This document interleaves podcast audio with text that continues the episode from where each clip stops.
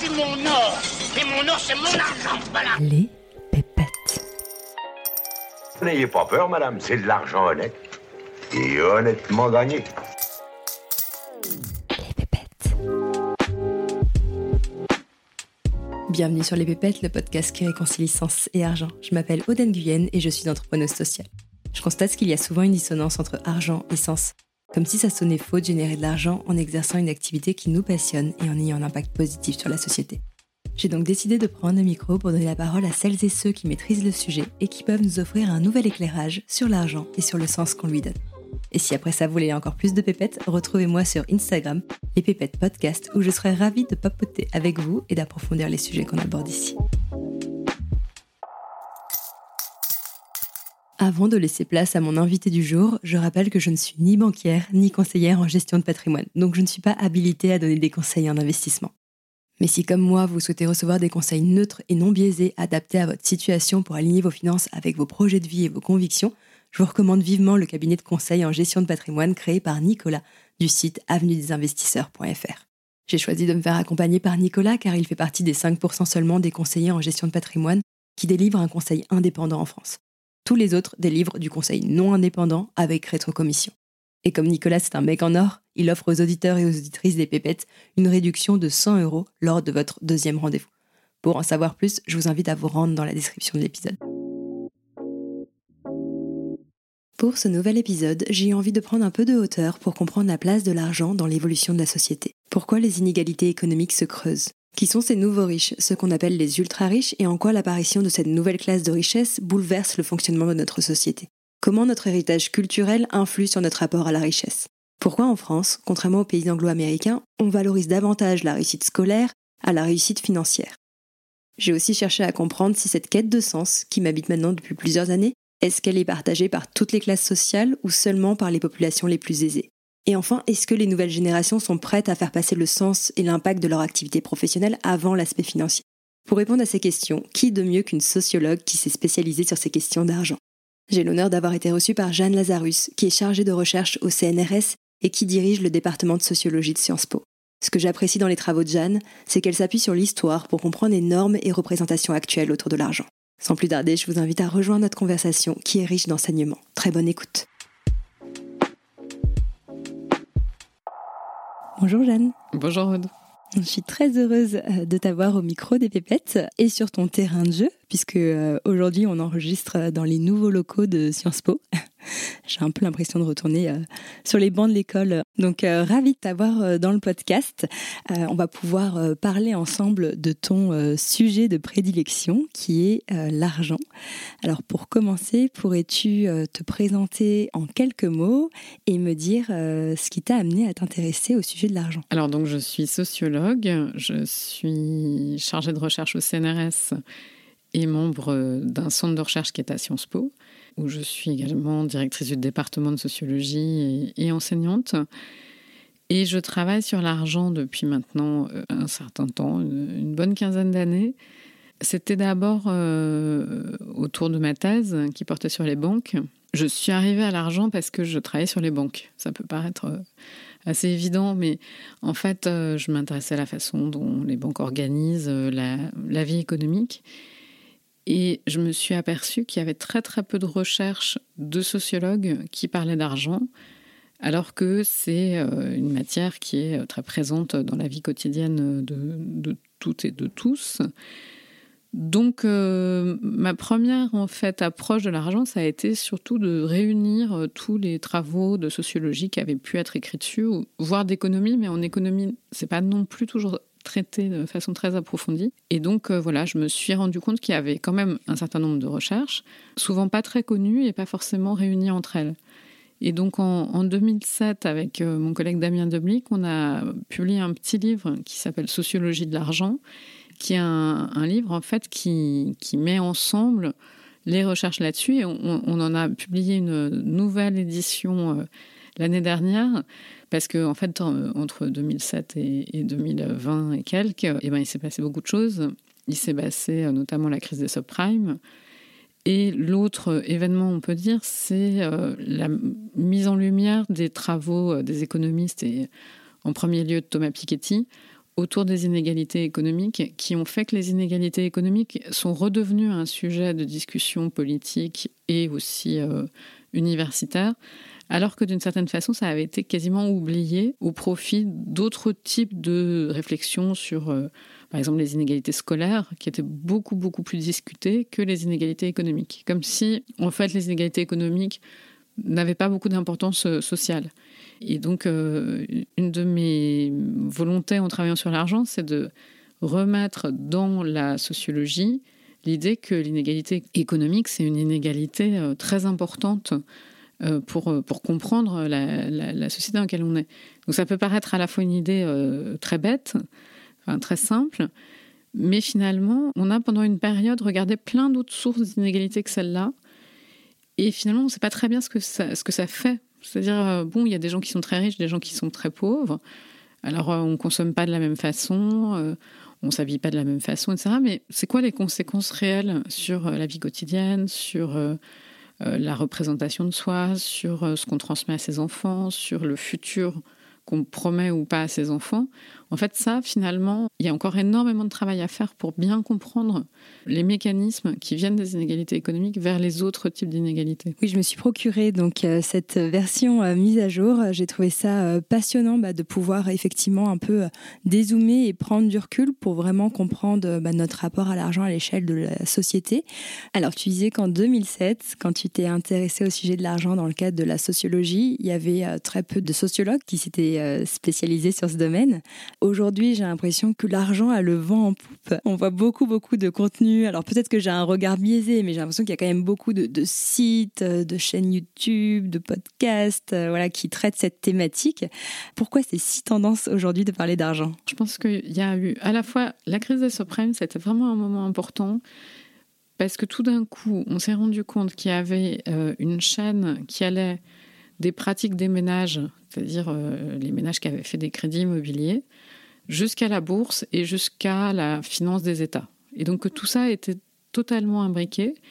Et comme euh, on a énormément parlé de cette crise de subprime et que ça a été euh, expliqué dans les journaux, à la télévision, etc., ça a été relativement clair pour tout le monde qu'on n'avait pas un monde économique à part. Par exemple, que les gens qui étaient spécialisés sur la finance, c'était un tout petit monde de gens euh, hyper compétents qui, ne se parlaient qu'entre eux et que le reste de l'humanité n'avait rien à voir avec ça on s'est rendu compte qu'en fait tout ça était vraiment lié et que c'était important d'aller regarder ce qui s'y passait parce que ça pouvait avoir des conséquences de déstabilisation massive des économies, mais aussi des modes de vie. On a vu euh, les effets sur la classe moyenne de cette crise des subprimes aux États-Unis, mais aussi euh, les, effets en chaîne que ça avait sur euh, les ménages qui avaient emprunté euh, en Grèce, euh, en Espagne, etc. Donc, euh, sans forcément bien comprendre tous les micro-mécanismes, c'est devenu, je pense, très clair pour beaucoup de gens que la question des finances individuelles, c'était une question importante.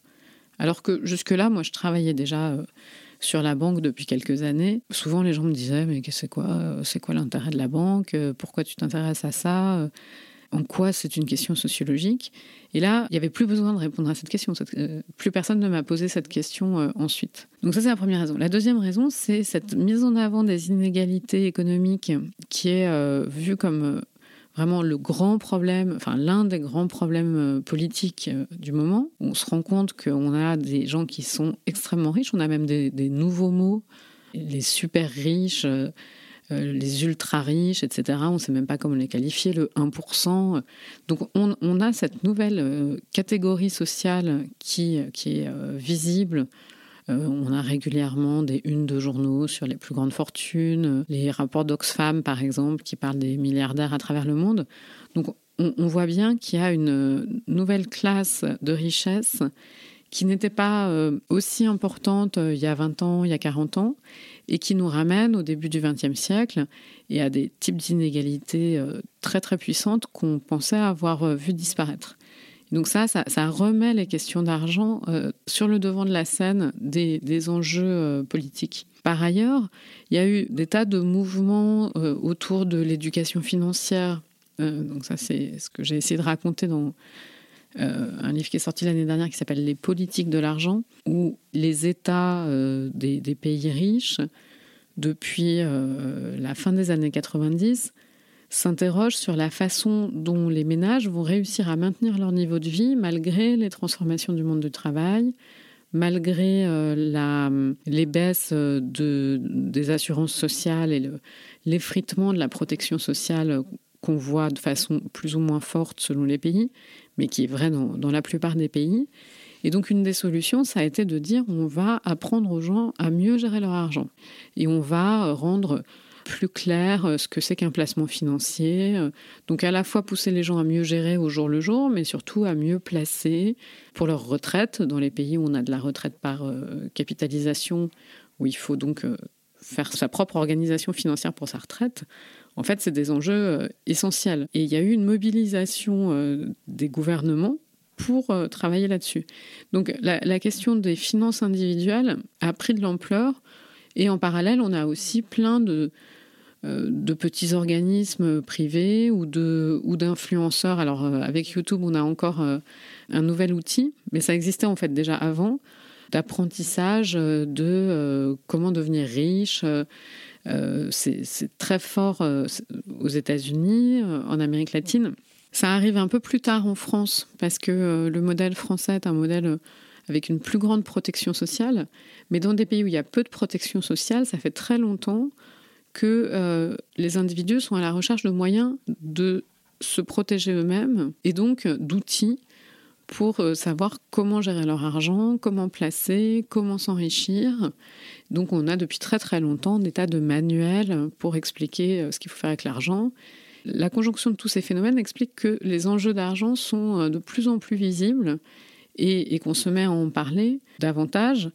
Je, dirais qu'en France, vraiment le moment de basculement, c'est euh, le quinquennat de Nicolas Sarkozy, qui a énormément parlé d'argent, qui était vraiment centré sur cette question en permanence en disant on ne gagne pas assez d'argent en France, les personnes riches sont méprisées, ça n'est pas normal.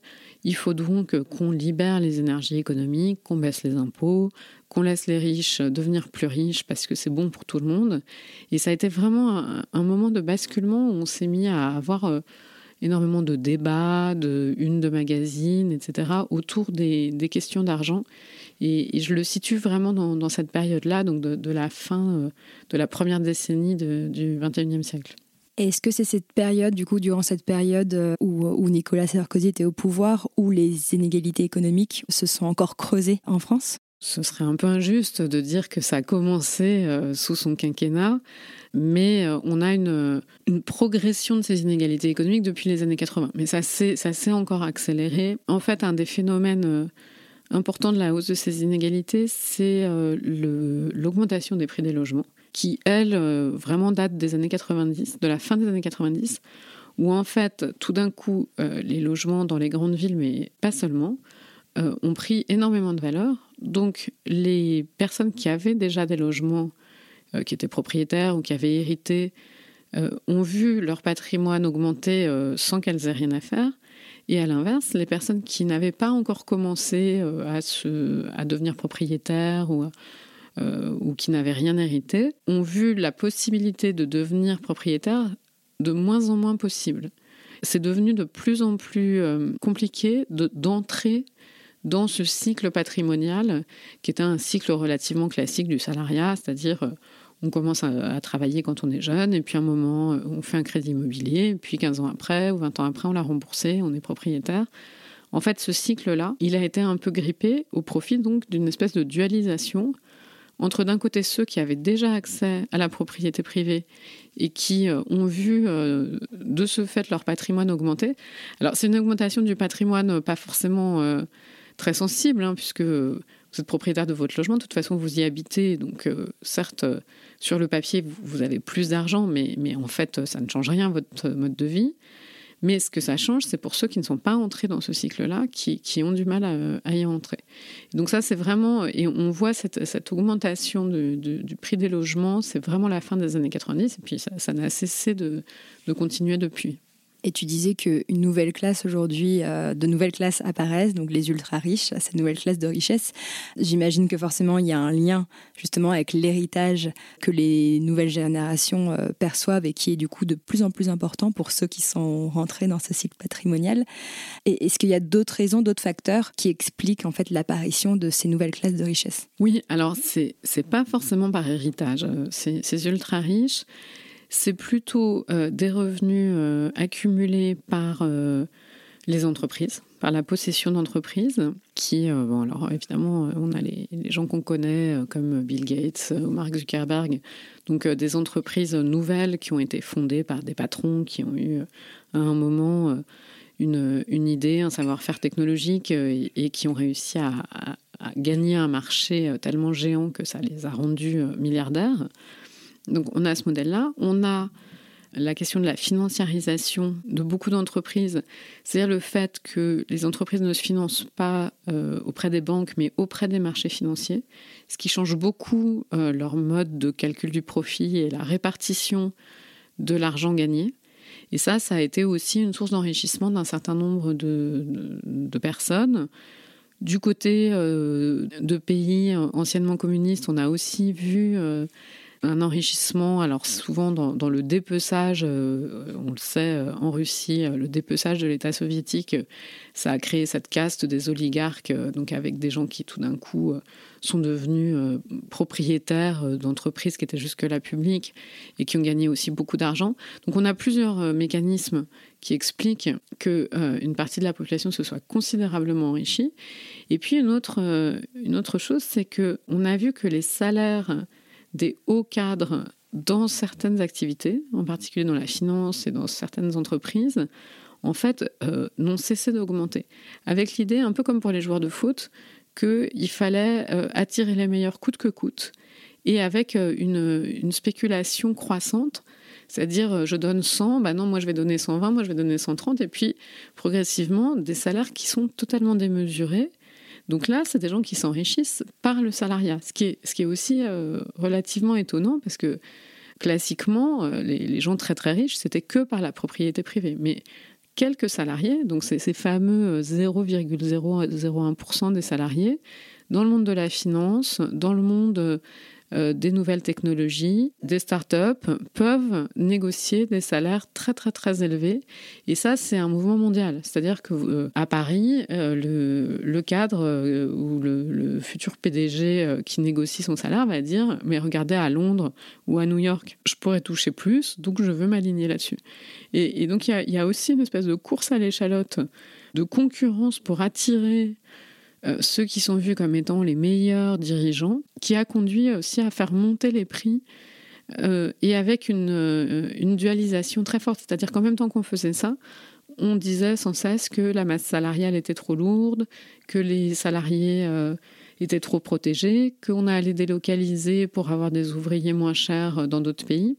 Donc une, espèce de, séparation entre une partie qui cumule beaucoup beaucoup de ressources économiques et, autres. Et puis une partie qui euh, cumule de moins en moins de ressources et qui n'a même plus cette ressource qui était la protection collective. en tout cas, dans cette ressource-là, euh, se voit euh, mise en danger. En quoi la multiplication là, de ces ultra-riches impacte aujourd'hui la structure de la société? Alors ça a des effets bah, dans les entreprises, dans l'organisation du travail, parce que pour que une partie de la population soit si riche, ça veut dire que les richesses produites sont partagées autrement que ce qu'elles ont pu être, euh, la façon dont elles étaient partagées avant. Donc, euh, euh, en particulier, c'est le partage des bénéfices des entreprises qui va de plus en plus vers les dividendes des actionnaires. c'est ces salaires très élevés pour les hauts cadres au détriment soit des salaires, soit des, des modes d'emploi, enfin des, des statuts d'emploi des personnes les plus précaires. Donc on, a cette du travail appelle la dualisation du marché du travail. Donc avec euh, des gens qui sont très protégés, qui sont capables de négocier de très bonnes conditions. Et puis de l'autre côté, des gens qui sont sous-protégés. Ça, euh, c'est très vrai aux États-Unis, par exemple. C'est très visible aux États-Unis où, la protection sociale n'est pas euh, homogène comme elle l'est en France. Et donc, quand on négocie, quand on est un salarié, qu'on négocie avec son employeur, on négocie le salaire, mais on négocie aussi tout ce qui va autour.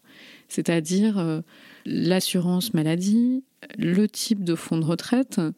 Éventuellement, on va euh, demander à ce que les études des enfants dans les universités très chères soient prises en charge par l'entreprise.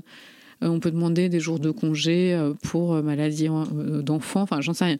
Donc on, a toute cette protection, elle est, elle est négociée au cas par cas. Et ce qu'on voit, c'est que plus les gens sont hauts dans la hiérarchie, plus ils arrivent à négocier un cadre protecteur. Et plus ils sont bas, moins ils sont protégés. Donc ils ont des emplois où il n'y a pas d'assurance associée. Donc euh, s'ils tombent malades, ils doivent payer eux-mêmes euh, tous leurs soins.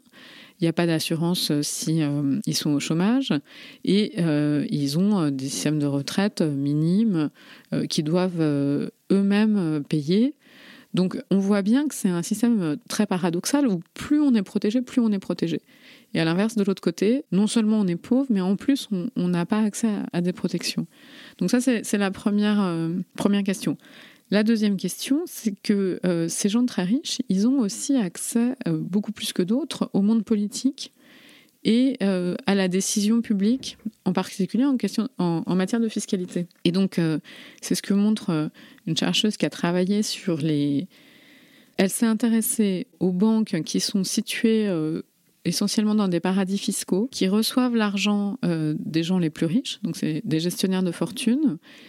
Et elle a montré que donc non seulement ils cherchent à, jouer sur les, tous les systèmes fiscaux différents pour essayer de faire en sorte que leurs clients payent le moins d'impôts possible, mais euh, l'étape d'après, c'est qu'ils vont voir les États en leur disant si vous voulez garder chez vous la fortune des milliardaires, il faut que vous mettiez tel et tel euh, élément euh, dans vos lois fiscales. Donc il faut que vous rendiez plus facile euh, ceci, cela, et que globalement vous les exonériez d'impôts. Donc ça, c'est un effet très fort de, la présence accrue de gens très riches, c'est qu'ils ont un poids politique et une capacité d'influencer les décisions des États qui, est croissante et on le voit euh, quand euh, l'Europe euh, veut fiscaliser les grandes entreprises américaines, eh ben, c'est très difficile. Alors il y a des choses qui sont visibles et dont on parle, et puis il y a plein de choses qui sont très très invisibles, qui sont des, petites décisions fiscales que la plupart des gens ne peuvent pas voir parce que ça ne fait pas l'objet de, débats publics, personne ne se rend compte que, que ça va avoir des effets, mais ça permet de comprendre que parfois les gens les plus riches sont des gens qui ne payent pas d'impôts ou quasiment pas d'impôts. Et, donc le résultat, c'est euh, ensuite des effets d'appauvrissement des États et de privatisation d'un certain nombre d'activités qui étaient euh, collectives euh, avant. Donc parfois, parfois ça peut se justifier que certaines activités soient privatisées. J'en sais rien, il y avait des entreprises, après la guerre en France, il y avait plein d'entreprises qui avaient été nationalisées on peut discuter, est-ce qu'il fallait les, garder ou pas, les, privatiser. Mais il y a aussi euh, cette vision euh, qui est de plus en plus contestée d'un monde où on aurait d'un côté des gens qui, pourraient acheter eux-mêmes tous les services qui étaient avant des services publics, donc qui n'ont plus besoin qu'il y ait des services publics, et de l'autre côté les gens qui ont besoin de services publics, qui n'ont plus suffisamment euh, de poids politique pour s'assurer que, que ceci soit toujours en état de marche. Donc ça, c'est des grands enjeux euh, de, politique publique, euh, avec des grands débats. Euh, les partis politiques ne sont pas tous d'accord là-dessus. Mais en fait, cette présence des ultra-riches, elle est visible dans le débat politique. si on regarde les débats autour de l'ISF, par exemple, on voit bien qu'on parle de, gens très concrets avec d'un côté ceux qui disent il faut pas avoir ce genre d'impôt parce que les gens vont partir, les gens très riches vont quitter la France. De l'autre côté, des gens qui disent euh, si on n'a pas des impôts comme ça, euh, c'est totalement injuste parce que les gens les plus riches, euh, ils bénéficient des services publics comme les autres, mais ils contribuent pas à hauteur de leurs possibilités. Donc on, a ce type de débat-là. Mais on voit qu'ils sont présents dans, la, dans les représentations des uns et des autres, ces, ces ultra-riches. J'ai le sentiment que on n'aime pas les riches en France, peut-être pour des raisons justifiées par rapport à tout ce que tu viens de décrire, en tout cas concernant les ultra riches. Et en revanche, on est quand même fasciné par les riches.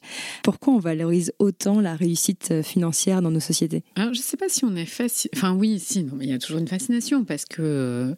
Parce qu'on se dit que c'est des gens qui ont des vies euh, complètement incroyables, qui font des choses que personne d'autre ne fait. Qui vivent dans des châteaux avec des vêtements magnifiques, qui mangent des choses que personne ne mange, qui vont faire des activités qui sont réservées à une toute petite élite. Enfin voilà, il y, a un peu cette idée que c'est un, un, monde à part qui, qui est un peu le monde des princes et des princesses. donc ça, ça peut expliquer la fascination. Sur le fait qu'on aime ou qu'on n'aime pas les riches, euh, je pense qu'en France, il y, a vraiment une histoire particulière qui est l'histoire d'un pays qui a eu une aristocratie et qui, malgré la Révolution, continue à avoir une sorte de, quand même, de respect et de, et de fascination pour cette aristocratie qui, qui est, dans l'Ancien Régime, l'aristocratie, c'est un monde à part, un monde fermé, si on n'en fait pas partie, jamais on pourra y entrer. donc il y a quelque chose quasiment comme du sacré autour de l'aristocratie. Euh, de, noms de famille euh, qu'on entend depuis des siècles, qui parfois remontent aux croisades. Donc des gens qui aujourd'hui ont des noms à particules, ça continue à, avoir une sorte de, petite magie. Donc on, a cet héritage-là qui est un héritage aristocrate.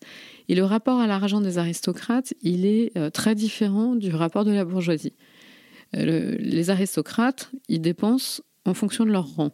Donc, si on est euh, duc, par exemple, on doit avoir euh, tant de valets, un hôtel particulier, un personnel de service extrêmement nombreux, ne jamais être habillé pareil, ça.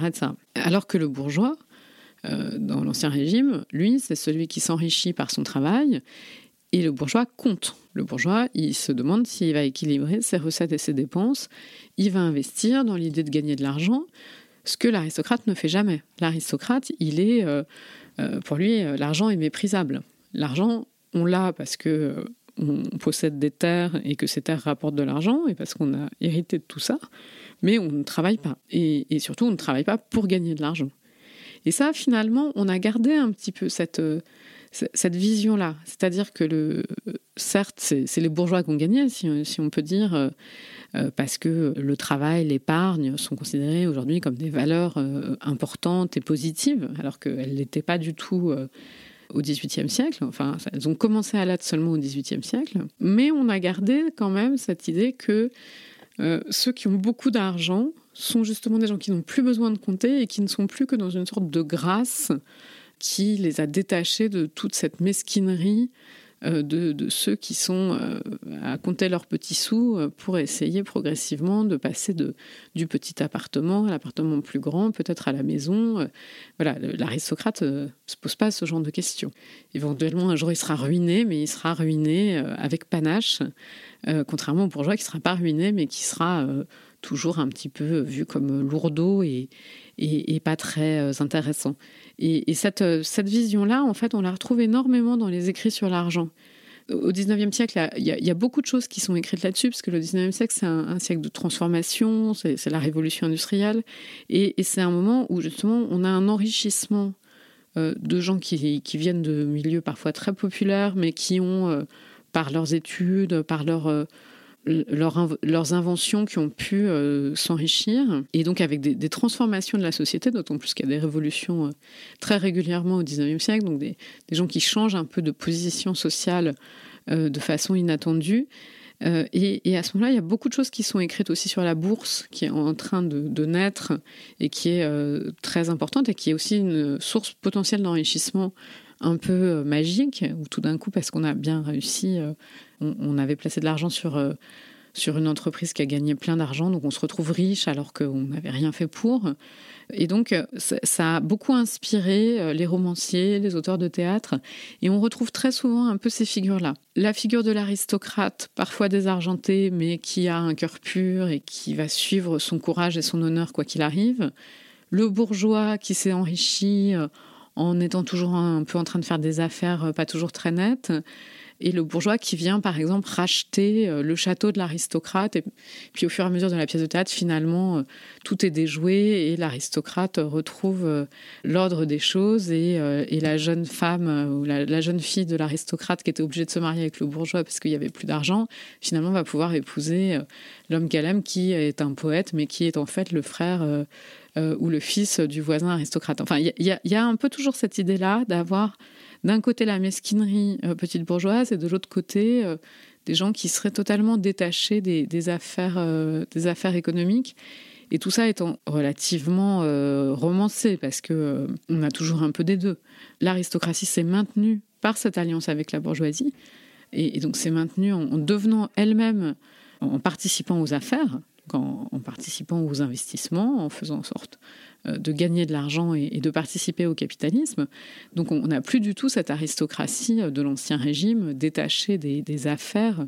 Et à l'inverse, les bourgeois, eux, euh, ont cherché à gagner en capital symbolique, donc à, pas seulement être des, gens enrichis, mais à montrer qu'ils avaient de la culture, qu'ils avaient du goût, à faire des collections d'art et à faire en sorte de créer des dynasties qui deviennent des nouvelles aristocraties. Donc, cette distinction-là, elle euh, elle est vraiment euh, importante pour comprendre notre rapport à l'argent. Et puis enfin, on a aussi le fait qu'on est un pays égalitaire, sa représentation, qui est un pays qui hérite de la Révolution française. Et la Révolution française, elle dit que tout homme est égal, que chaque homme, euh, enfin c'est un homme, une voix. Euh, on doit participer à la vie euh, politique à égalité qu'on soit riche ou qu'on soit pauvre. Et donc, la richesse n'est pas une raison légitime d'avoir plus de pouvoir que le voisin. Et ça, c'est vraiment l'égalitarisme. La raison légitime d'avoir une meilleure position sociale dans, la représentation de la France, c'est l'école. C'est d'avoir mieux réussi à l'école. Mais c'est pas d'être plus riche. Et donc ça, ça explique aussi le fait qu'on a euh, longtemps peu regardé la richesse en considérant que les raisons pour lesquelles les gens étaient à la place auquel ils étaient, c'était qu'ils étaient bons ou pas à l'école. Et donc on a regardé ensuite est-ce qu'il euh, y a une égalité dans l'accès à l'école? Donc euh, c'est pour ça qu'on est très la question de l'égalité des chances scolaires, c'est une question qui passionne la, la, société française depuis très très longtemps parce que on a l'idée que c'est par l'égalité des chances qu'on arrivera à l'égalité des positions euh, dans le monde du travail ensuite. Mais c'est comme si les enjeux économiques là euh, n'étaient pas présents. Comme si justement on avait réussi à avoir l'égalité civique et donc que les inégalités économiques, elles étaient quasiment de l'ordre privé. Or, ce qu'on voit, et, pour revenir à la question tout à l'heure sur pourquoi est-ce que on parle beaucoup d'argent aujourd'hui, c'est que c'est de plus en plus palpable que ces inégalités économiques ont des effets sur euh, les inégalités privées, sur la réussite dans, l'école, la réussite dans le travail, elles ne sont pas ailleurs que, que dans la vie collective.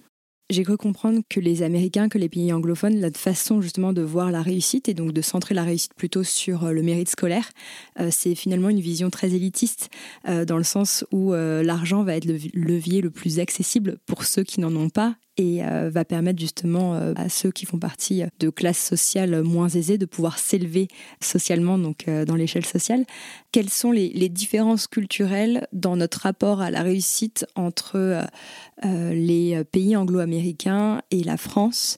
Est-ce qu'effectivement l'un va se baser beaucoup plus sur le mérite scolaire quand l'autre va beaucoup plus accorder du crédit à la richesse qu'une personne va être capable d'accumuler au cours de sa vie? Alors ça, c'était des, recherches qu'avait mené une chercheuse euh, il y a une vingtaine d'années, qui avait demandé à des cadres américains, à des cadres français, de se classer les uns par rapport aux autres, en disant euh, dans votre vie, qui est-ce qui vous paraît être au-dessus de vous, qui est-ce qui est en dessous de vous, et selon quels critères.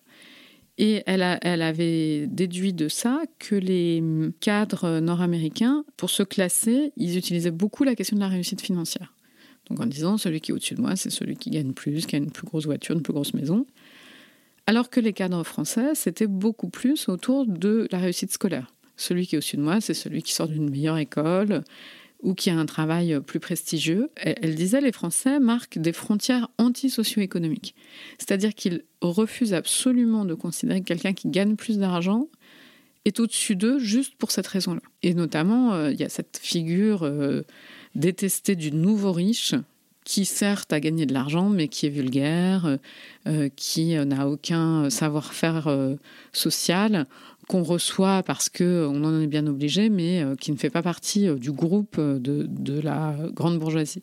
Pour faire le lien avec ce mm. que tu disais tout à l'heure, c'est justement parce qu'on a une très bonne image donc, dans l'histoire des aristocrates et pas forcément des bourgeois. C'est ça. En tout cas, on peut avoir une image un peu critique des aristocrates, mais on a une forme de fascination pour, euh, pour l'idée que l'aristocratie, euh, c'est euh, ce détachement des, des, questions matérielles.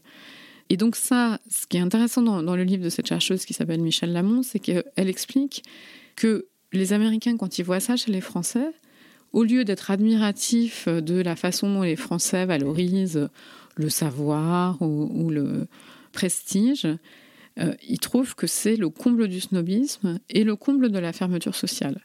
Parce qu'ils disent, ça veut dire que euh, pour vous, en fait, la position sociale de naissance est irrattrapable. Puisque quelqu'un qui réussit sa vie en se donnant du mal et en, et en ayant une réussite économique est méprisé donc, en fait, il n'y a aucune façon de s'en sortir si on n'est pas euh, dans, le cadre unique euh, qui existe.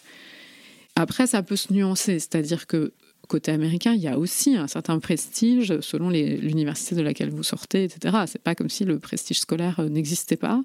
Et il y a aussi un certain mépris pour les nouveaux riches. Enfin, donc il ne faut pas non plus penser que aux États-Unis, euh, il suffirait qu'une personne ait de l'argent pour que euh, toutes les barrières sociales euh, s'effondrent.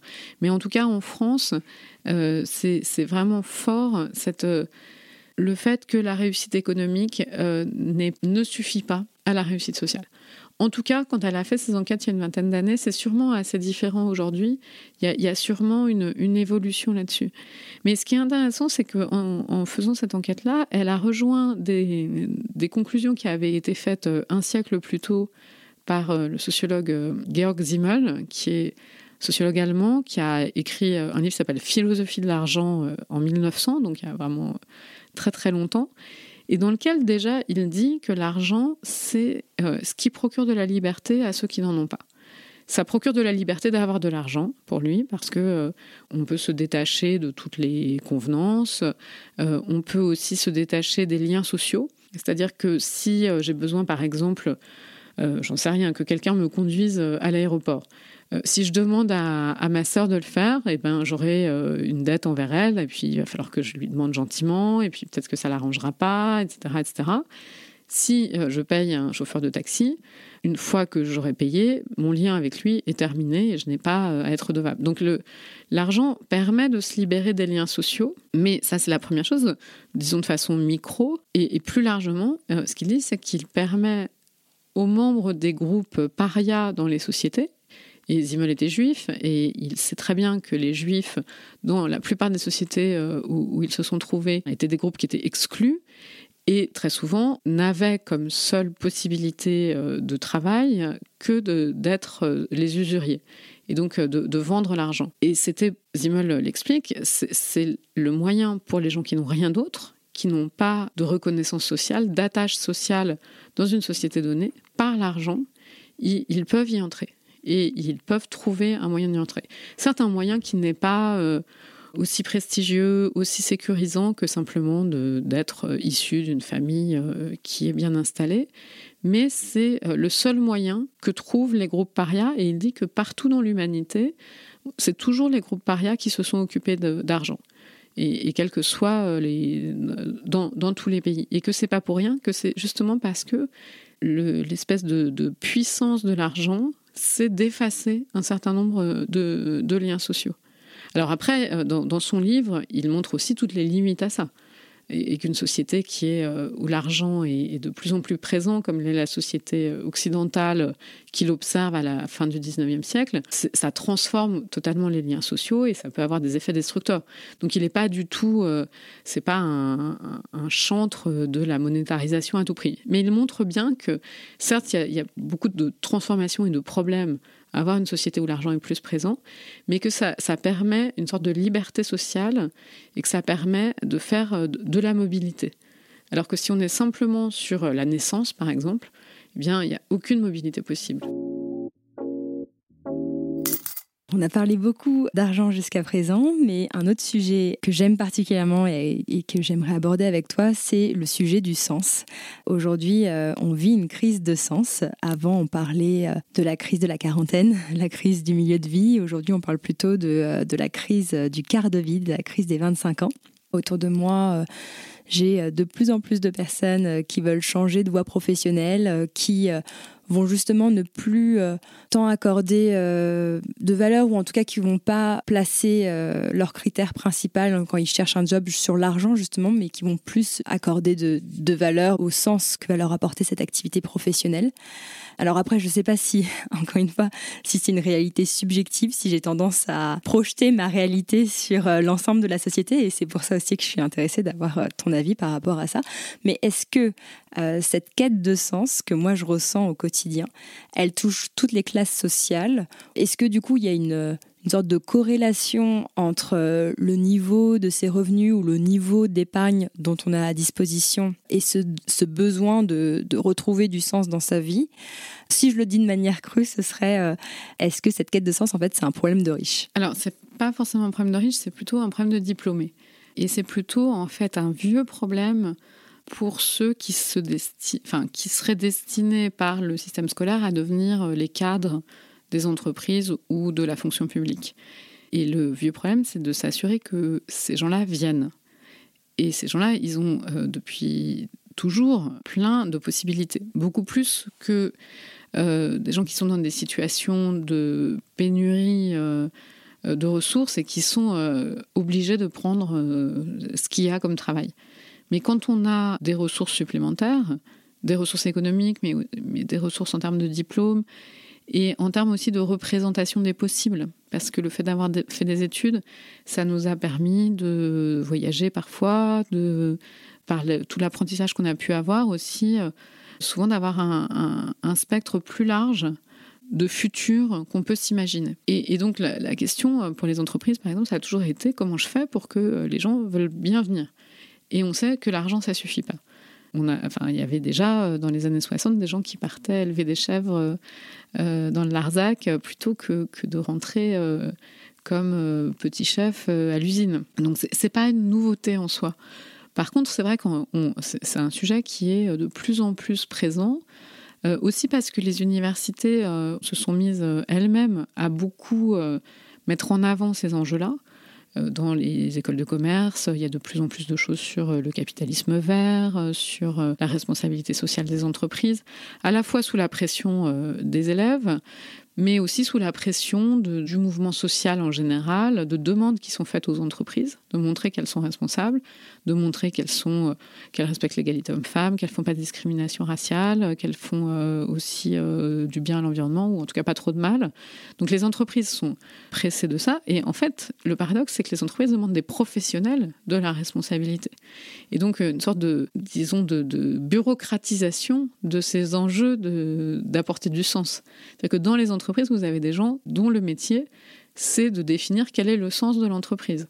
Et on peut se dire que euh, finalement, si on fait ça, c'est euh, totalement inauthentique. Et que la quête de sens, c'est précisément pas de faire ça à l'échelle d'une entreprise. Mais en même temps, si les entreprises ne le font pas, euh, on leur reproche d'être complètement anciennes, déconnectées des problèmes d'aujourd'hui. Et puis, elles, ont du mal à attirer, des, à attirer les jeunes. Donc c'est vraiment un sujet très présent. Cela dit, une fois qu'on a dit ça, euh, moi, je connais euh, surtout euh, Sciences Po et, l'insertion des jeunes diplômés de Sciences Po. Je vois que la plupart des jeunes continuent à aller dans les entreprises quand ils sortent de Sciences Po. Certes, c'est un enjeu qui se pose sans cesse et les étudiants sans cesse nous demandent d'être plus conscients de l'environnement, de, faire plus de cours là-dessus, plus de cours sur tous les enjeux d'égalité de, prendre en compte les enjeux de genre euh, qui sont aussi très très forts euh, dans, cette génération. Ça n'empêche que finalement, cette demande de sens supplémentaire, elle ne se traduit pas par une transformation complète des modes de travail. Alors, la période du Covid a été particulière. Il y a ce que les Américains ont appelé la grande démission, c'est-à-dire qu'on a l'impression aujourd'hui qu'il n'y a plus personne nulle part qu'on n'a plus personne dans les hôpitaux, qu'on n'a plus de profs, qu'on n'a plus de serveurs dans les cafés, euh, on n'a plus de bagagistes dans les aéroports. Enfin, quand, on ouvre le journal, on, a cette impression très forte que euh, de retrait général de gens qui disent on ne veut plus, on ne veut plus. Et, ce qui est intéressant aussi, c'est que c'est à tous les niveaux. C'est-à-dire que c'est vrai pour les métiers les moins bien payés, de gens qui disent ces conditions de travail-là, on n'en veut plus. Elles sont épuisantes pour des salaires euh, qui, qui sont insuffisants. Et puis, dans, les métiers plus qualifiés, On trouve aussi euh, du côté, par exemple, des médecins, euh, des gens qui disent on ne veut plus aller à l'hôpital parce qu'on nous met dans des conditions de travail euh, indignes. On a une demande qui n'est pas juste en fait une quête de sens individuel, mais qui est aussi une quête de respect et qu'on pourrait lire finalement dans des termes très classiques de lutte des classes. de, simplement de dire on est dans une position de force aujourd'hui quand on est travailleur dans certains secteurs parce que vous avez besoin de nous. Et euh, si vous voulez qu'on vienne, il faut nous payer davantage. Donc il y a vraiment cette question du salaire finalement qui est... Euh, on revient à l'argent. on n'est pas sur le sens, mais on est vraiment sur euh, c'est quoi les conditions de travail, c'est quoi le droit du travail qu'on applique, c'est quoi les salaires qu'on va recevoir. Mais en fait, derrière ça, il y a aussi la question de, d'être respecté. De, si, on reprend la question des emplois du CARE, les très faibles salaires qui sont donnés, par exemple, aux aides ménagères, ou, aux personnes qui s'occupent des personnes âgées, c'est la faiblesse de ces salaires, c'est aussi un manque de respect de leur travail. Et donc quand, on demande une augmentation de salaire, il y a l'aspect euh, matériel, mais il y a aussi derrière euh, l'aspect de, de, dire euh, on reconnaît que ce travail a de la valeur et que la personne qui fait ce travail a de la valeur. Alors si on revient sur justement ces jeunes diplômés qui vont toujours autant postuler pour des entreprises, mais qui vont demander à ces entreprises de justifier quel est le sens de leur activité, finalement, c'est quand même un peu, euh, un peu superficiel. Donc, les entreprises euh, vont essayer de définir quelle est leur raison d'être, quel va être leur impact positif sur la société. Et de ce que je comprends, euh, ça va être finalement une raison qui va être suffisante pour attirer de, jeunes diplômés. Alors, si c'est trop superficiel, ça se voit. C'est pas forcément entièrement superficiel. Ça peut avoir des, effets réels hein, d'entreprises qui par exemple, euh, ne font plus travailler des enfants pour fabriquer euh, les vêtements ou les chaussures. Ça, c'est des choses réelles parce que c'est des... il y a des pressions qui sont suffisantes pour les pousser à, agir euh, réellement. Et, par ailleurs, c'est très important. C'est-à-dire que si on veut changer le monde d'une certaine façon, et, ça, je pense que c'est aussi la réflexion de beaucoup de, de diplômés, c'est pas forcément par l'extérieur. Ça peut être en, se disant je participe à rien, enfin, en tout cas, je participe pas au monde tel qu'il est parce qu'il me déplaît trop, et, je vais essayer d'en créer un autre avec quelques-uns et, de créer un nouveau monde euh, entre nous.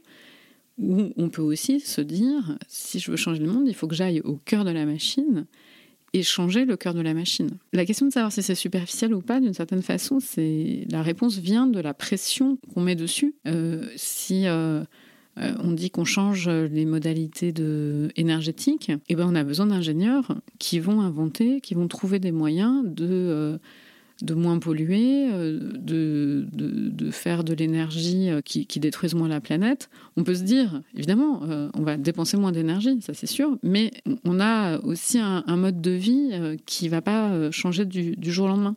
Mon point, c'est pas de juger ce qui est plus authentique ou, ou pas plus authentique, mais dans les choix qui peuvent être faits euh, par les jeunes qui, se disent que le monde ne peut pas continuer tel qu'il est.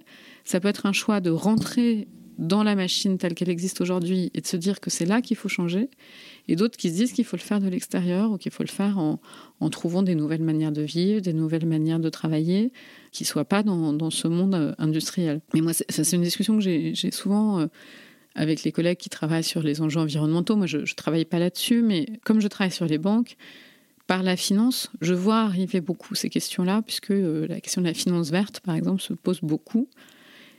Et pour une partie, la finance verte, c'est superficiel, évidemment. C'est de financer euh, des... Euh, j'en sais rien, on sait bien, par exemple, le biogaz, que ça peut paraître plus écologique, mais qu'en fait, ça pose des tas de problèmes écologiques. Enfin, donc, c'est pas il n'y a pas la finance verte qui sauverait le monde et puis le reste de la finance qui, serait euh, nocive. En fait, euh, ce n'est pas une solution magique. Mais en même temps, moi, ça m'intéresse beaucoup de regarder ce que font réellement les banques quand elles disent qu'elles font de la finance verte et, d'aller regarder ça de très près pour justement euh, pousser à ce que ce soit le moins superficiel possible, à ce que toutes les questions soient posées et, puis qu'on y arrive à faire de la finance verte, parce qu'après tout, ça peut être une solution. Euh, et donc, par exemple, les gens qui font des thèses de sociologie, euh, qui veulent s'intéresser à l'environnement, qui s'intéressent pas seulement euh, à des fermes super bio où on, produit autrement avec quatre ou cinq personnes, mais qui regardent aussi ce que font les entreprises agroalimentaires, parce que ça, ça a des impacts massifs sur l'environnement, et si ces entreprises se transforment, euh, si, elles sont euh, menée par des gens qui se disent la quête de sens, c'est au sein de ce monde-là que je, veux la chercher, eh bien on a, on a aussi d'autres leviers. Et, ça, je pense que c'est ma, ma formation de sociologue de l'économie, le fait que je travaille sur les banques, qui fait que j'ai tendance à me dire il faut, il faut faire avec ces grosses machines-là. Elles sont là, elles sont extrêmement puissantes. Donc on ne peut pas juste dire on les méprise et, on est ailleurs parce que sinon elles, elles continueront à faire comme elles ont toujours fait et, elles sont trop puissantes pour que ça s'arrête euh, du jour au lendemain.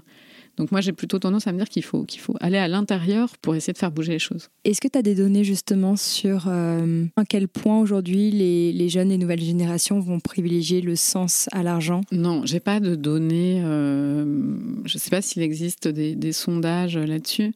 Moi, ce que j'ai vu, mes, données euh, qui sont mes, les étudiants que je connais, c'est que j'ai l'impression qu'une partie des étudiants voudrait bien les deux. C'est-à-dire voudrait bien garder le confort euh, des métiers prestigieux et, euh, rentables et en même temps se dire qu'ils sont généreux, euh, qu'ils font le bien de l'humanité, etc. etc. Et, je l'ai beaucoup vu quand j'ai enseigné justement la, finance alternative. Je voyais des étudiants qui, assistaient à ce cours, qui étaient des étudiants en finance, qui, donc euh, se destinaient à devenir, euh, des, à, travailler dans des banques, mais qui euh, auraient voulu que je leur donne une formule magique pour pouvoir travailler dans les banques comme avant et gagner autant d'argent qu'avant, tout en étant plus vertueux. Et moi, ce que je leur disais, c'est qu'à un moment, il faut sacrifier quelque chose. Et donc, soit on sacrifie la vertu, soit bah, peut-être qu'on va sacrifier un peu l'argent mais que euh, voilà, c'est, il faut bien à un moment changer. Euh, si on veut changer, euh, c'est coûteux. C'est coûteux soit en termes de confort de vie, soit en termes de rapidité, soit en termes de carrière qu'on va mener. mais on ne peut pas changer les choses en, se disant qu'on va avoir le même confort qu'avant. Et, ça, je pense que plus les générations vont avancer et plus ça va être clair pour elles. C'est très très difficile en fait de répondre à cette question de savoir est-ce qu'il y a beaucoup de gens qui sont prêts à, quitter euh, le, monde de l'entreprise pour, euh, pour faire autre chose? Parce que si tu demandes aux jeunes de 25 ans, est-ce que c'est important pour vous de donner du sens à votre vie? 100% vont te dire oui. Euh, savoir ce que tu es prêt à sacrifier pour ça, en fait, c'est très difficile. D'une certaine façon, on ne le sait pas avant d'avoir été vraiment devant l'épreuve de savoir si on prend ou pas le travail, si on, si on prend le risque à un moment, euh, quand on est dans un, emploi euh, très satisfaisant par plein d'aspects, de le quitter pour aller faire autre chose où on ne sait pas bien si ça va nous plaire.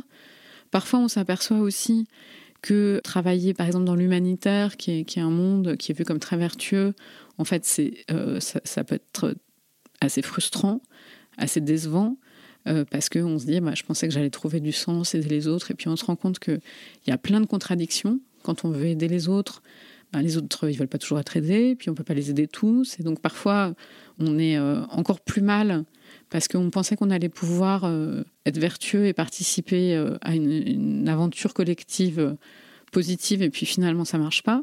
Donc enfin voilà, tout ça c'est extrêmement complexe. Donc on peut pas avoir deux catégories uniquement entre ceux qui seraient euh, uniquement intéressés par l'argent et ceux qui seraient uniquement intéressés par euh, le sens à leur vie. Il y, a vraiment, enfin, il y, a plein, plein, plein, plein de, nuances euh, entre les deux. Et justement, moi, ce que je cherche à faire avec les pépettes, c'est d'arriver à réconcilier ces deux mondes, donc le sens et l'argent. Donc, je comprends bien que dans ton exemple, euh, tu rejoins une banque, tu as envie de garder euh, ce confort, euh, ce, statut prestigieux et en même temps être vertueux. Ben, c'est difficile de, concilier les deux. Par contre, il y a aussi de plus en plus de personnes qui se lancent dans l'entrepreneuriat, qui deviennent indépendants et du coup, qui se lancent dans une activité de cœur, une activité qui les passionne, qui va être euh, alignés avec leurs valeurs euh, ou, qui va être au service des autres. Et, euh, j'ai toujours le sentiment que quand on choisit cette voie-là, forcément, on se dit que effectivement, on doit faire un sacrifice, et ce sacrifice, c'est l'argent, la rémunération. Selon toi, d'où vient cette dissonance entre sens et argent? Pourquoi c'est si difficile, même dans notre esprit, d'associer plaisir, sens et argent? Oui, alors ça, c'est parce que on, a cette grande séparation justement du 19e siècle avec l'idée que euh, y aurait un espace préservé euh, des enjeux économiques qui serait l'espace personnel, euh, familial, ou alors l'espace de, de ses passions. Et puis de l'autre côté, l'espace économique où ce serait la froide rationalité et où il y aurait aucun plaisir et aucun affect.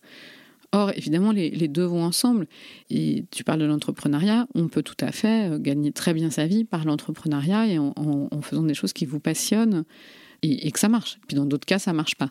Mais ça veut dire que la hiérarchie, dans ces cas-là, c'est une hiérarchie qui met d'abord le fait de faire telle activité et de la faire dans les conditions qu'on a choisies. C'est aussi ça l'entrepreneuriat, c'est de se dire, je ne vais pas trouver une entreprise avec euh, une patronne qui va me dire ce que je dois faire, mais je vais moi-même organiser ma vie euh, professionnelle, quitte à sacrifier, peut-être au début et peut-être pour longtemps, des revenus qui seraient plus stables et puis euh, et, plus confortables.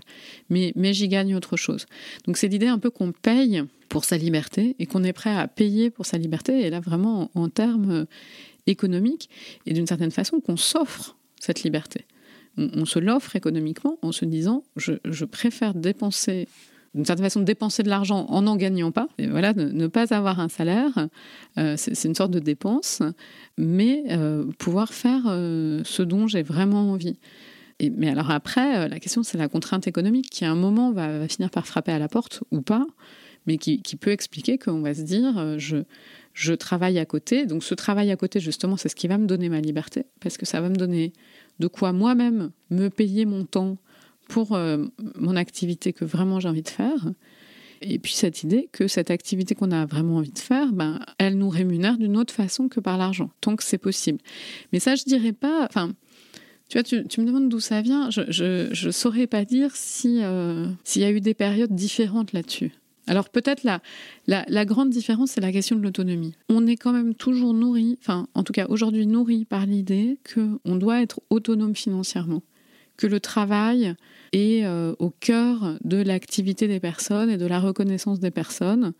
Et donc euh, il faut euh, se définir par le travail qu'on fait. Et alors il y a eu toute une période un peu utopique dans les années 80 autour de l'idée de la fin du travail.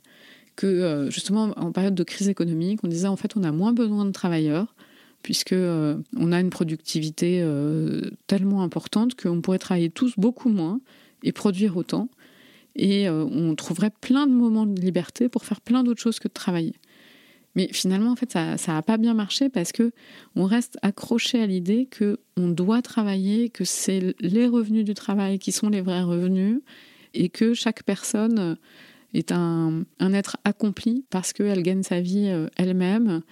Euh, et donc, je pense qu'il y, a aussi cet enjeu-là, en fait, dans l'idée de, de, trouver du sens à sa vie, mais oui, mais toujours avec l'idée qu'on doit aussi gagner sa vie, que le, sens de la vie, c'est par le travail. Alors que, euh, on le sait, et notamment dans les sociétés euh, catholiques, le sens de la vie, il a longtemps été religieux. Le travail, c'est euh, une chose qu'il faut bien faire, mais le lieu du sens, c'est la religion qu'on partage avec tout le monde.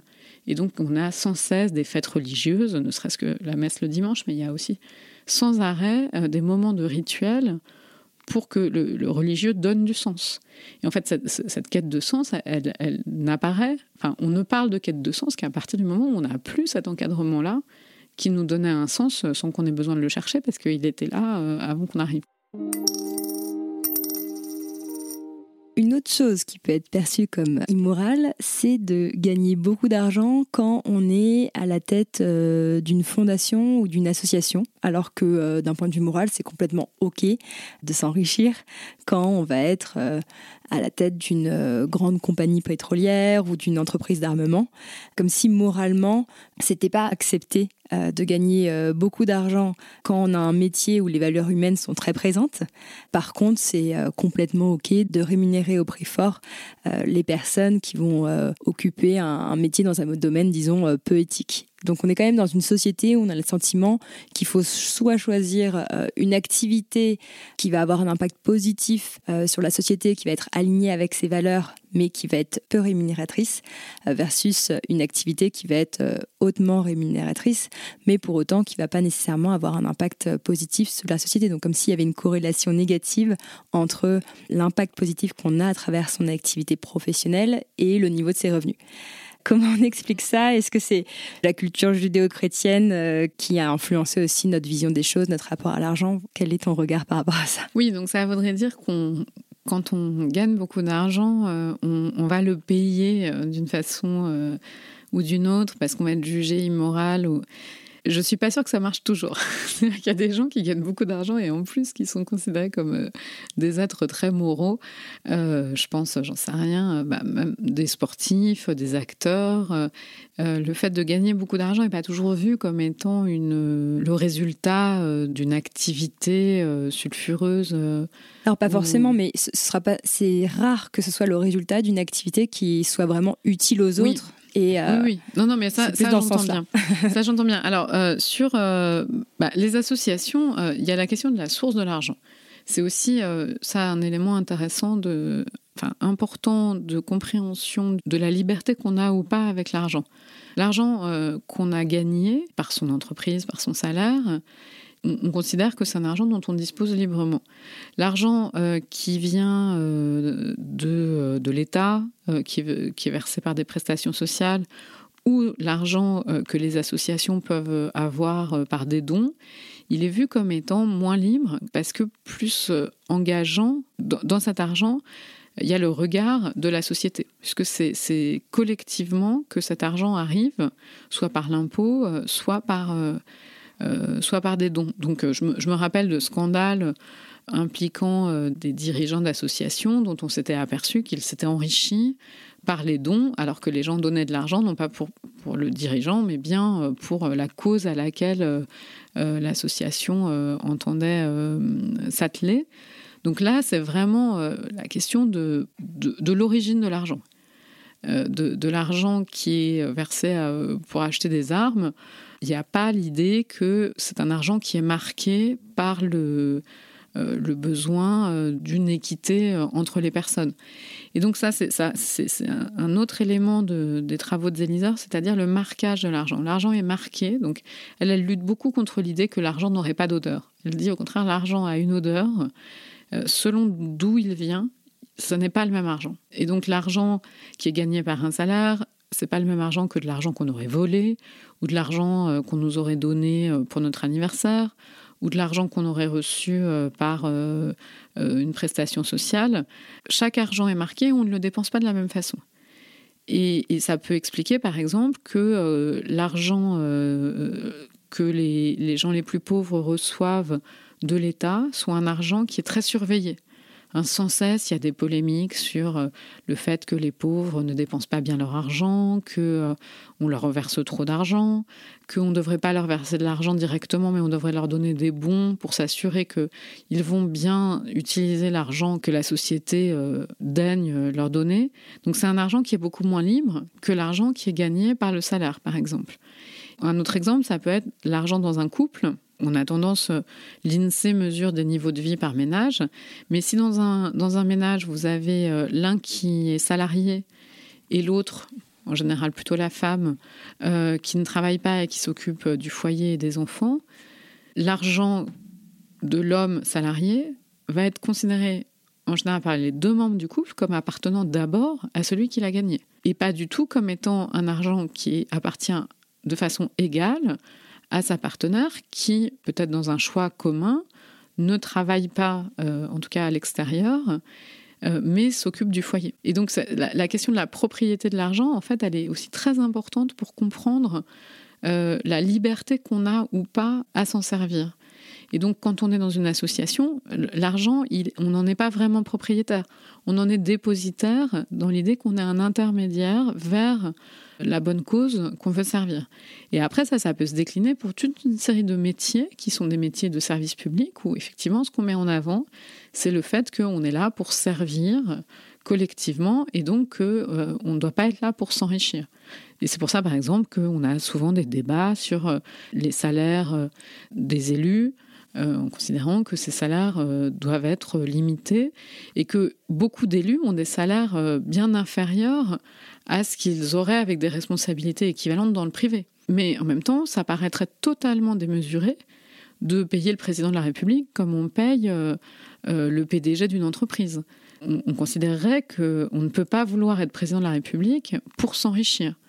Même si euh, le, salaire du président de la République est bien plus élevé que la plupart des salaires de, la plupart des Français, mais malgré tout, c'est un salaire qui reste très raisonnable par rapport, par rapport à beaucoup d'autres. Et, donc, c'est vraiment important de cette idée que l'argent est marqué. Et, donc que, tout argent n'est pas équivalent. Et donc on n'a pas la même liberté euh, selon le, type d'argent qu'on reçoit. Pour conclure, j'ai envie de te poser une question euh, personnelle. On a parlé de la place de l'argent à l'échelle de la société, mais Là, j'ai envie d'aller voir toi ce que tu penses euh, à titre individuel. Après quoi tu cours? Est-ce que tu cours après l'argent, le sens, le bonheur ou autre chose? Ah, Oh là là Comment répondre à cette question? D'abord, j'essaie de courir le moins possible. Ces derniers temps, j'ai beaucoup couru après le temps. Dans, une vie de, chercheur, je, pense qu'on court après le fait d'apporter des nouvelles idées. Enfin, moi, mon, but, en tout cas dans ma vie professionnelle, c'est d'essayer euh, de, trouver euh, peut-être une ou deux euh, nouvelles idées que, que, je creuse. Alors, je fais des enquêtes, etc. Il y a, il y a le fait de documenter plein de choses, mais, mais il y a d'essayer de d'apporter de nouvelles façons de voir, euh, soit de voir des nouveaux problèmes, soit des problèmes qu'on avait déjà repérés, mais, mais, de les penser un peu autrement. Donc c'est vraiment ça qui est au cœur euh, de, de ma vie de chercheuse. Après, euh, les, les, chercheurs, c'est pas des gens qui sont dans leur tour d'ivoire à ne faire que lire des livres et essayer de trouver des idées. La, plupart de, de, ma vie professionnelle, c'est de faire des cours, des réunions, euh, des activités administratives à non plus finir. Donc, en fait, la première étape, c'est de trouver du temps pour avoir cette maturation et, pour essayer de, réfléchir un peu à, tout ça. Et puis, euh, et puis ensuite, d'essayer d'avoir des formes de reconnaissance euh, de ma profession par l'avancement de ma carrière, qui sont des choses très, très prosaïques. Ce qui est bien aussi quand on est chercheur, c'est que euh, on court pas après l'argent parce que euh, on sait combien, quand on est chercheur au CNRS, euh, on a des grilles de salaire et et puis elles sont bon. On peut on peut avancer en grade et on, change dans la grille, mais enfin bon, c'est c'est pas un métier. Où, la question de l'enrichissement se pose. Et, ça, c'est très reposant, d'une certaine façon. Et puis, de façon plus personnelle, moi, je, suis à un âge où j'ai des enfants, un, travail qui est de plus en plus pesant, avec des responsabilités de plus en plus importantes. Et donc c'est aussi un âge avec euh, une intensité de, choses à faire qui est très importante. Et, donc c'est aussi trouver des, moments où je suis... Euh, euh, où je n'ai aucune obligation, où je peux avoir du temps pour moi, pour voir mes amis, etc. Et ça, c'est un temps qui est très, très compté, en tout cas dans, dans ces années-là, même si en même temps, je suis ravie euh, de, toutes les activités que je mène, donc c'est pas c'est pas une plainte, mais euh, voilà, c'est donc le temps qui est pour moi peut-être la ressource la, plus précieuse. Super, merci pour cette belle réponse. Ce sera le mot de la fin. Si on a envie de prolonger la réflexion ou de suivre tes travaux, où est-ce qu'on peut rediriger les auditeurs et les auditrices? Eh bien, vers mes ouvrages. Donc, le petit livre Sociologie de l'argent ou le, le livre les politiques de l'argent, qui est un, livre vraiment de recherche. Euh, voilà, et puis euh, sinon, euh, sur le site internet de mon centre de recherche, le Centre de sociologie des organisations, où là, il y a la, liste de mes publications qui sont pour une part très académiques, mais il y a aussi un certain nombre de publications qui sont dans des, des supports plus destinés à un public extérieur à l'université. Génial, je mettrai tout ça dans les notes de l'épisode. Merci beaucoup Jeanne, c'était un vrai plaisir. Je t'en prie, merci à toi.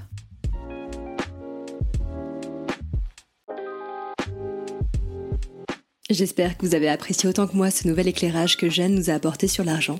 Moi j'ai adoré comprendre les origines historiques, culturelles et sociales de notre rapport au travail, à la réussite et à la richesse. Plus je m'intéresse à ça et plus je me rends compte à quel point l'argent est un sujet complexe, qui a des répercussions dont on ne soupçonne pas sur nos comportements, mais aussi de manière plus globale sur les mécanismes de la société. Donc merci encore à Jeanne d'être passée derrière le micro des pépettes. J'en profite aussi pour remercier Patricia, Patricia qui m'a laissé récemment l'avis suivant sur Apple Podcast. Super podcast, très riche d'informations et qui change de ce qu'on a l'habitude d'écouter. Merci beaucoup Patricia pour ces mots qui me donnent un coup de boost supplémentaire pour continuer d'avancer. Si vous êtes arrivé jusque-là, c'est que vous appréciez sûrement le podcast. Donc n'hésitez pas à faire comme Patricia et à partager votre avis sur Apple Podcast. Ça permettra à d'autres de le découvrir. On se retrouve dans deux semaines pour un épisode un peu spécial pour cette fin d'année. Ce sera l'occasion pour moi de tester un nouveau format donc je vous donne rendez-vous mardi dans deux semaines, et d'ici là, je vous souhaite de remettre du sens dans vos finances.